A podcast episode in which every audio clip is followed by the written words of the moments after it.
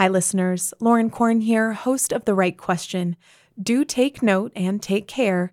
There are multiple references to sexual violence in the following episode. And this guy was clearly a charlatan. And at his core, he was just a completely rotten human being. That's one of the themes and questions that drove me to finish this story. Is it in our character as Americans, or is it just in our character as human beings to fall for con men? Hello, and welcome to The Write Question, a radio program and podcast featuring authors from the American West and beyond.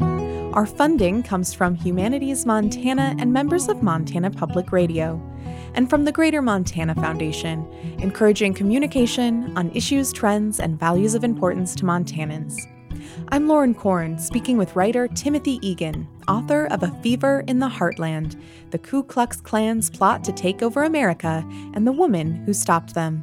This is the riveting story of the Klan's rise to power in the 1920s. D.C. Stephenson, the cunning conman and the architect of the strategy that brought the group out of the shadows, and the woman, Madge Oberholtzer, who stopped them. Timothy Egan is a Pulitzer Prize winning reporter and the author of 10 books, including the just released A Fever in the Heartland. His book on the Dust Bowl, The Worst Hard Time, won a National Book Award for nonfiction. His book on photographer Edward Curtis, Short Nights of the Shadowcatcher, was awarded the Carnegie Medal for nonfiction. He's also written several New York Times bestsellers, including The Immortal Irishman and The Big Burn. He's a third generation Westerner. Tim, thanks so much for joining me today. Welcome to The Write Question. Great to be with you. I'm just going to dive right in. Who is DC Stephenson? Yeah, so this is one of those stories that largely got lost from history. And Harry Truman famously said, The only new thing in the world is the history we do not know. And this is history we do not know. I didn't know it. I mean, I, I consider myself fairly literate in American history. D.C. Stephenson was the most powerful member of the nation's oldest domestic terror group, that being the Ku Klux Klan, the world had ever seen.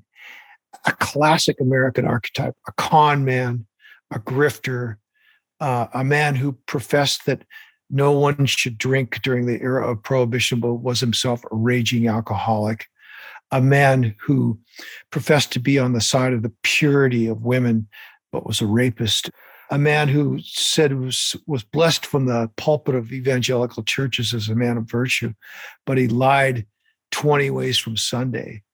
Um, my story is about the Klan in the 1920s at the epicenter of the United States when six million Americans swore out an oath to the Ku Klux Klan, and nowhere was it more powerful in Indiana. So Stephenson takes over in Indiana, and in four short years, he goes from a drifter to a guy who could who could boast that I am the law, and he was the law as you just said, A Fever in the Heartland is really the story of this second resurgence of the Ku Klux Klan um, that reached its peak in the in the 1920s. In the book, you write, Evansville, Indiana, was ripe for the Klan, the perfect place to plant the flag in the North for the second coming of the invisible empire. So my question to you, Tim, is why was America ripe for the Klan? What did the country look like at this point in history? And and yeah, what made it possible for the Klan to gain control in the way that it was able to? Yeah, that's a great question. There, there are all kinds of changes going on. We just come out of a pandemic. Uh, we just come out of a world war. We just given women the vote, and we just out outlawed alcohol in every square foot forget about a Negroni. I mean, you couldn't get anything to drink anywhere. Someone famously said at a time when America most needed a drink, you couldn't get one. Um, so all these changes are going on. But here's the important, bigger stuff. Immigrants are pouring into the country, but they don't look like the earlier immigrants. They're Jews from Eastern Europe. They're Italians and Catholics from Southern Europe, Sicilians. Sicily had a horrible earthquake, and 800,000 people left Sicily in 20 years to come to the United States um, blacks are moving north. The Great Migration. They're fleeing the Jim Crow of the South, where they they don't have any citizenship rights, and they're moving to the north. And one more thing, women are socially liberated. They're going into speakeasies and they're dancing and they're laughing and they're having fun. And they're dancing to jazz, this African American, uniquely American music. The Klan is a reaction to all those changes. Changing demographic face of America, new immigrants. So they hate Catholics and they hate immigrants and they hate Jews. Blacks moving north. So they're trying to plant Jim Crow in the north to keep blacks from having moving into certain neighborhoods or going to certain schools. And finally, they go out under this monster of a man and they break up speakeasies. They they they go into parked cars with their flashlights and guns if they see two teenagers kissing in the car because it's a violation of Klan virtue. They're sort of like the Taliban. You know, they shut down Jewish retailers who have their stores open on Sunday. So it's a, it's it's the reaction of a certain part of America to change, and in, or, in order to fight change, they go to the darker parts of our you know the, our worst angels, I guess. My follow up to that answer and and my question then is why has this particular history faded from our country's cultural memory? Why is it why is it something that we don't actually think about or hear about all that often anymore? You know, we're having a raging debate about that very question right now. Uh, in Florida, they're banning certain books, uh, and in Texas that teach history. Now, look, I want to stress that I'm I'm a proud American. I'm a proud Irish American. I'm a proud Montana family on one side American. Um, I'm not one of these people that you know routinely denigrates our country, but I'm not afraid of the darker parts of our past, and I don't think anybody should be, because we study history You don't want a smiley button version of history. We study history because it gives us a blueprint for how to get out of these awful eras. It gives us a blueprint for how people against really huge odds were able to beat the bad persons in our history. So, yeah, we practice, to your question specifically, we practice a lot of historical amnesia in this country. We always have. Uh, it's human nature to try to forget the bad parts. I mean, there was a Ku Klux Klan that lynched people the last lynching in the North was in Indiana, and these thousands of people took the equivalent of selfies of themselves uh, next to these two dangling corpses of two men, who, innocent men who'd been killed by a mob, and no one was ever brought to justice. So, I mean, do we like hearing this? Um, I don't know. I mean, I tell the story of good and bad. I tell the story of these forces that we've forgotten about, and I also tell the story of the forces that went against them. If we are recognizing in the present a lot of what has already been happening or has happened in America's history, if we're seeing a lot of that happening now, what is it that we can learn from this history, this this resurgence of the KKK in the 20s that that we might be able to apply to our present? It's a great question because um, the Anti Defamation League just came out with a report. Uh, this is probably a week ago, and they said that the rise in anti-Jewish, anti-Semitic hate crimes has never been higher since they started keeping track. They didn't start keeping track till the 1970s. So we see this kind of poison that comes and goes in our society in you know anti-Semitic behavior. When these people marched in Charleston, I think it was a couple of years ago, with their tiki torches, they were their chant was "Jews will not replace us." You know that's what the Klan said in the 1920s that we won't let these immigrants replace us. So, yeah, what we can learn is that this stuff courses through our society, like finding a, a vein of copper underneath Montana. It's like these veins are there. Um, and sometimes we think these veins have been exhausted, but they come and go. It's important to see them for what they are. Now, I will stay in your state in Montana. The Klan tried to get a foothold in places like Butte, where, where part of my family's from. Um, my my grandfather grew up there, and many of our relatives. We were we were pretty thick in Butte.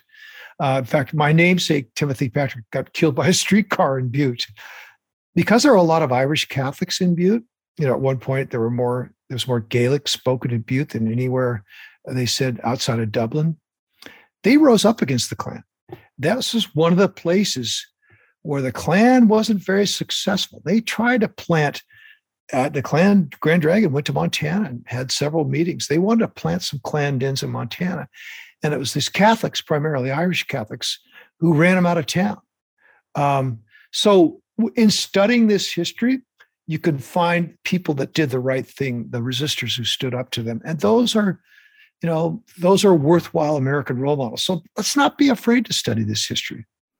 I was surprised to learn from your book that the Klan had such a stronghold in the Northwest, um, a place that we now consider a very progressive or liberal, but the, the Klan was was very active. So I'm a native Northwesterner, despite my Montana roots. My family moved here, and I, I was born and raised in the Pacific Northwest. You're not the only one who was surprised.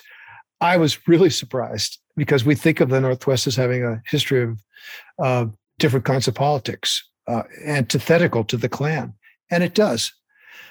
But there are times where you know this this was not true. Oregon, Oregon, had the first Klan-sponsored governor, 1921. And there were these big rallies in Portland where the chief of police and the mayor would pose next to these guys with their hoods and their robes on. Astoria, at the mouth of the Columbia River, the first American town west of the Rocky Mountains, had a Klan convention that attracted 10,000 people. The town only has 9,000. And they elected a Klan mayor in the 1920s. Um, they passed a law in Oregon, the people did, the only place in the United States this ever happened, to outlaw Catholic schools. And that was a simply a goal of the Klan to go after immigrants. They didn't give a crap about what this said about Christianity one way or the other. What they wanted to do was to shut down the power base of immigrants, Irish and Italians primarily. For the same reason, they were big on prohibition. Why was the Klan so interested in outlawing alcohol? Because they thought if they got rid of the pubs and the saloons that were the social meeting, the glue that held them together, a lot of new immigrants learned how to become Americans in the bars, in the saloons. You know, they met people who helped them become a citizen or help turn out a vote. The Klan's idea was if we can shut down the saloons and the bars, uh, we could shut down their power. So, yeah, I was equally surprised. And in Washington State, where I live, they held a Klan rally in the city of Issaquah, which is just outside Seattle. It's now the home base for Costco. And 13,000 people turned out on a July night to burn flaming crosses and don white robes uh, just outside of Seattle. So, I mean, let's not excuse ourselves in the North of thinking this is a bunch of Southern hicks. You mentioned the mayor being elected and uh, Klan affiliated in Oregon. Um, Klan members in the 20s dominated politics. Politically and culturally, the Klan really rose up. Um, the KKK was no longer operating under the cover of darkness as it had previously. What was the extent of their power politically? Can you talk a little bit about that? Sure. So they were known, they called themselves the Invisible Empire, the Knights of the Ku Klux Klan. And they said the reason they wear these masks is because they, they thought they were more powerful by being anonymous, you know. And it turned out there were several groups that tried to unmask them. You know, they printed the membership lists. And beneath that robe was the guy who might be your banker. Uh, beneath that robe was a minister of your Protestant church. Beneath that robe, God forbid, was a teacher. Um, so there were a lot of so called average people who joined the invisible empire. Now, in the 1920s, they were so powerful that they stopped being invis- invisible. When they marched down Washington, D.C., 50,000 strong, they had their masks off. They had their robes on, but their masks off, proclaiming their power. They had uh, an office six blocks from the White House, staffed by a staff by 60 Klansmen. So they were a huge influence group. And the subtitle of my book is The Ku Klux Klan's Plot to Take Over America. That's not an exaggeration. The 1924 political conventions, Time magazine put the leader of the Klan on its cover because they were the most powerful influence group at both the Democrats and the Republican National conventional national conventions. They had four United States senators, they had four governors, and they had probably 75 members of Congress who followed them. The next step was the White House.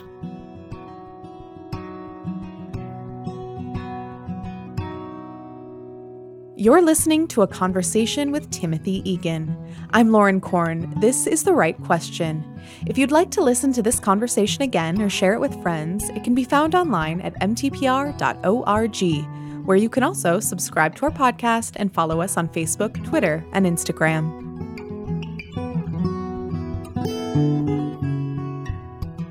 One of the tenets of the KKK at this time was the protection of women, their purity. And yet it was DC Stephenson, who you talked about at the at the top of our conversation, his hypocrisy, his failure to follow or to live up to this tenet and that's I'm talking about his attack on on Madge Oberholtzer that ultimately brought him and the KKK down. Um, I don't know how much you want to give away to our listeners, but will you talk a little bit about who Madge Oberholtzer was? Right. I'll try not to give away too much, but I'll just say I'll touch on some of your points. Um, it blew me away in looking at picture after picture after picture of these giant Klan rallies. How many times there would be somebody holding a placard that said, "Protect the purity of women." And what did that mean? I mean, was the purity of women at risk? Well, it was about sex. They didn't want there to be any interracial sex.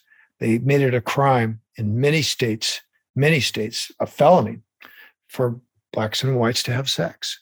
Um, they were concerned about women who were independent. And remember, I talked about they got the vote, they're going to speakeasies, and these newly socially liberated women, there was a primitive form of birth control. So women, some women were sexually liberated. That, that was a big thing. Um, they wanted women to stay in the home and have children. They were kind of Taliban like in some ways because they would go and break up, you know, they would catch people kissing and try to break them up. And uh, you touched on it. One of the incredible twists, ironies of the story is that it was a, a, a liberated woman, a woman who was a woman of her age, who really was a nobody in some respects. I mean, DC Stevens said, Who the hell are you to think you could ever bring me down? She was a school teacher. She lived at home with her parents when she was 28 years old. She didn't feel like she needed to marry a man at this time to complete her life. She um, drove across the country, which was a very big deal before the Lincoln Highway was there, you know, and she thought, I can handle this guy. You know, she needed to go see him to save her job because he, as the Grand Dragon, ran the state of Indiana and her job was on the chopping block. So the fates collide the fates collide, and ultimately the fates of America. And what happens, this is as far as I'll go in giving away the story. He was behind all this stuff about the virtue of women, he was a rapist. He was a man who assaulted savagely many women and bit them with his teeth. He also was cannibalistic, a horrible human being, uh, was a raging alcoholic while promoting prohibition, of course, and insisting that you know speakeasies be broken up. He was a bootlegger and alcoholic, so he kidnaps Madge and puts her on a train, and he brutally, violently rapes her, and he chews her with his teeth. So he leaves her in a state where she's open wounds, and she takes a poison remedy thinking I can't live after what happened to me. She's in terrible pain. She thinks it'll be a shame to her mother because then, as often now, women who are victims of rape are blamed as much, if not more, than the men. And that's what she was afraid of. Also, he was the most powerful man. So she said, Who was ever going to believe me? She lingers for 28 days on her bed. And during that time, after he'd raped her, chewed on her, assaulted her, and ultimately did committed acts that led to her death, she leaves behind this dying declaration, the words that will be submitted in a court of law. And the only thing that finally brings DC Stephenson, the Grand Dragon of Indiana, the most powerful con man in America in the 1920s, to justice are her words. I'm wondering why was it Madge's story that ultimately caused the upset, such a like a schism in the fabric of the KKK when violence and sexual assault was actually very widespread among its leadership, not just DC Stephenson So, what was it about this particular instance of sexual assault and violence that, that caused the upset? Well, that's a great question. I think what happened was, and this was done largely because of women, the first group um, to push back against Stephenson's mighty power after Madge had died and Stevenson had been arrested for her murder and rape were women out of Butler College. And they, 500 of them, 500 of them, which is a pretty big demonstration, turned out to say, do not let this man get away with this. And they had a kind of a brilliant strategy, which was instead of to abstract, you know, oh, women versus men, you got to do this, they said, this is your daughter, Indiana. This is your wife, Indiana. They personalized it. They said, um, and that's that's ultimately w- what was presented to the jury, which may have been thick with Klansmen as well. Um, think of Madge Oberholtzer as your daughter or your wife. And I think that's what won the day. You're absolutely correct that men could get away routinely with a lot of sexual assault, especially powerful men. Uh, and they always blame the woman. But in this case, women turned the tables on them and said, just imagine this person is a member of your family. Again, instead of making it an abstract argument, I think that's what made him so successful our listeners at this point will realize that this book is not for the faint of heart. We are talking about uh, intense hatred. We are talking about rape and sexual assault. We are talking about vicious violence and death. Um, the violence recollected in this book, Tim, was for me pretty difficult to read. And I'm wondering how you were able to stomach and process that violence, this history, during your research and writing process it's really, really hard. I would much rather write about my friend Thomas Francis Meagher, the guy whose statue is in front of your Capitol. In the book I did, The Immortal Irishman, because he was such a lively, wonderful character who changed history on three continents. But I kind of felt the story had to be told because it was so resonant to today that there's so many parallels. I don't need to go into them because they're rather obvious when you read the book about how hatred of others rises and falls, about fear of others rises and falls. And, you know, we are at times in our history a very violent country. I'm sorry. I mean, I didn't invent that. Um, but to not recognize it is to practice historical amnesia. And I don't think you get anywhere if you practice historical amnesia. I mean, do you want a smiley button version of our history? You know, should we all just, you know, put a giant smile on it and say everything was great. Uh, we shouldn't be afraid of this. I think I think we're really stronger as a, as a nation if we confront this history. So yeah, I God, it was a troubling, hard three years for me. Almost all of it during the pandemic to occupy 1920s Ku Klux Klan Indiana. My God, uh, not to mention I couldn't find you know any Mexican restaurants in Indiana, but while I was there. But you know, it was very hard. It's a dark place. Um, and what you do when you write these histories, you time travel. So I really try to inhabit the era. Now, there were some really cool things going on still. Jazz flourished, this uniquely American music form. I have a whole chapter where Louis Armstrong records the first African American jazz record on the same day in the same place where 40,000 Klansmen turn out for the largest rally of hate in the history of this town of Richmond, Indiana.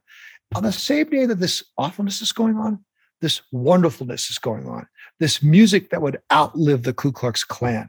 So I tried, this is, to, this is a long way of answering your question, but in order to get through the trauma of what I had to live through, the, the sexual violence, the hatred, all of which is not pleasant, certainly not something you want to dwell on.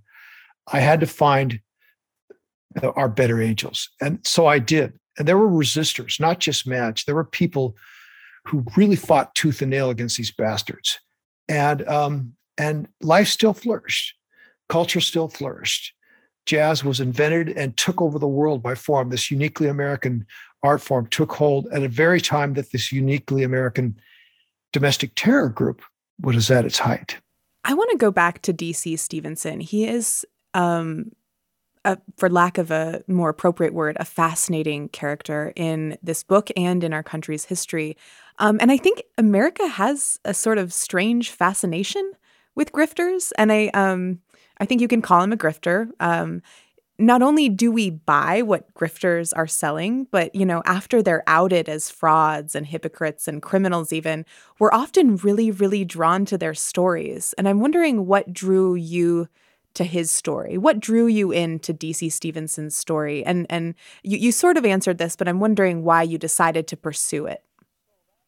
So that's Uh, it's funny you brought that up. That's one of the themes and questions that drove me to finish the story is it in our character as Americans or is it just in our character as human beings to fall for con men? I mean, this guy was clearly a charlatan. And all the things I mentioned, the awfulness that he did, I won't mention it again. I don't want to traumatize your people. But at his core, he's just a, a guy that knew how to spread BS and make people believe what they wanted to believe. You know, he he could speak, he was well spoken, he was charismatic. Uh, he had 200,000 people turn out in the fields of Kokomo, Indiana for a rally, the largest rally in the history of the Klan. When he landed in his Klan plane on that 4th of July day, they bowed down to him like he was Jesus Christ. You know, his chief aide said we could have told them to lift their arms and start flying, and they would have tried to fly because he was so powerful. And at his core, he was just a completely rotten human being. So you ask this question, as you did, and it drove me for the three years of my research why do we fall for these guys? Why do we fall for someone who has no shame, who has no bottom? Even after DC Stephenson was facing trial for rape and murder, this is before the trial itself exposed him, but after he was charged, his chosen slate swept the state of Indiana in their election. He got a Klan mayor elected in this in uh, Indianapolis and a Klan city council that quickly moved to outlaw blacks from moving into certain neighborhoods. So even when people saw that he's being charged with rape and murder, they chose to believe. So that goes to your why question. Why do we do that? Why would we do that? Um, you know, a certain former president famously said, I could walk down Fifth Avenue and shoot somebody and I wouldn't lose any followers. Well, that's the same sentiment that we see in DC Stephenson, who famously said, I am the law. I think the reason is the cause is greater than the human being, greater than the man. That we want to believe in the things that they're spouting, turning America to some imagined better state. And I use the word imagined because it truly was imagined. You know, women didn't have the vote, and most blacks didn't have any rights. Certainly, most gays couldn't be open, and you know, life expectancy was well below what it is now. So to think you want to turn the clock back hundred years is to go to a period where you know there was a lot of bad stuff going on but it's the desire for that imagined better past that makes us look past the foibles of these con men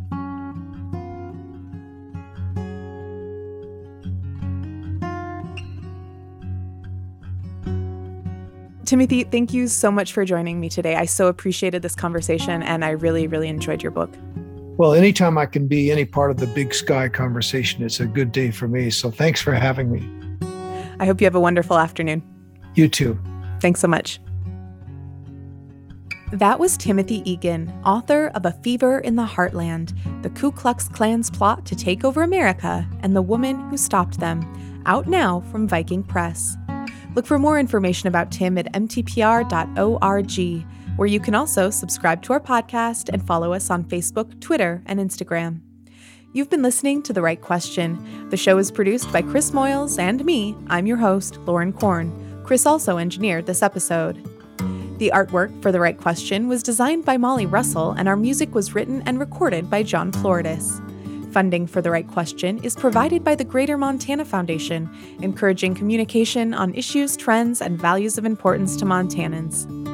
Many thanks to Humanities Montana for supporting this program since 2008, and thank you for listening. The Write Question is a production of Montana Public Radio.